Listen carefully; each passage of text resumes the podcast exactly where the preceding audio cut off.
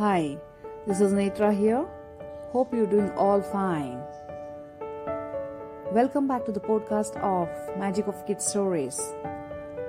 I have come back with a new story Angels in Heaven. Let's begin the story. Did you know that angels in heaven dance when a baby is born? Some angels play the piano, some blow the trumpet, while others clash the cymbal. One day, a baby girl was born. The oldest angel, Angelus, who had a long white beard, asked the younger angels, What do you think this baby will grow up to be? One angel said, Sir, this baby will become an artist or the dancer. Another angel said, This baby will become a teacher or a lawyer. So many choices for our sweet little baby? Hmm? laughed old Angelus.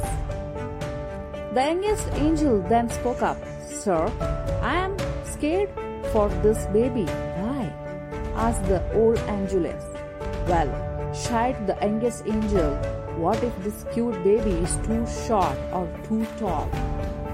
What if she lips while she talks or limps while she walks? What if she becomes a deaf or wears glasses or braces? What if the other children make fun of the way she talks or dresses?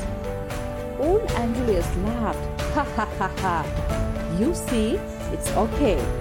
She is the perfect in her own way, no matter what others may say.